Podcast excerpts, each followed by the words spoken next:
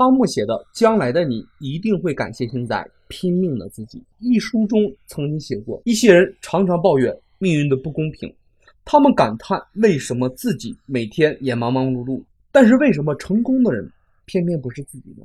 难道这不是命运的不公平吗？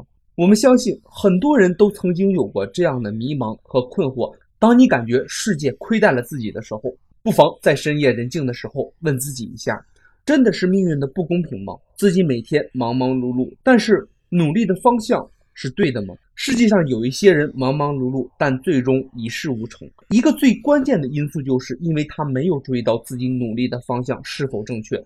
结果很有可能把精力消耗在了偏离方向且不重要的事情上，白白做了许多无用功。他们在羡慕别人成功的同时，往往不知道自己的失误到底在哪里。汤姆举了一个简单的故事，但是却蕴藏了一个深刻的道理。他告诉我们，明确努力的方向是多么重要。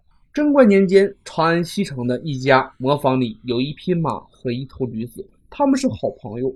马在外面拉车，驴子在屋里拉磨。贞观三年，这匹马被玄奘大师选中，出发西域，前往印度取经。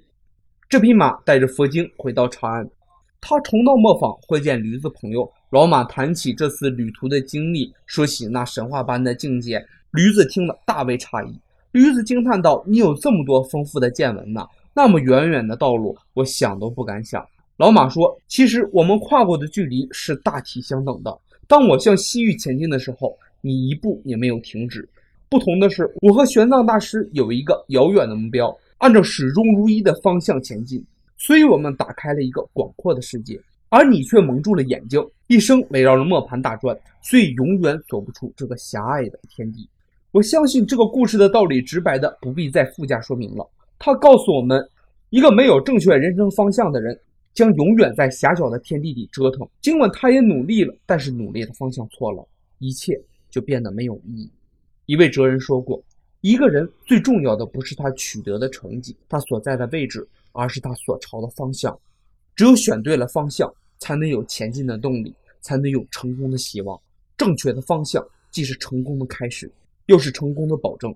大多数人在匆匆赶路的时候，不考虑方向的问题，结果去了一个根本不值得去的地方。没有了方向，努力就失去了意义。要记住。”方向永远比努力更重要。好，感谢各位的收听，我们下一期再见。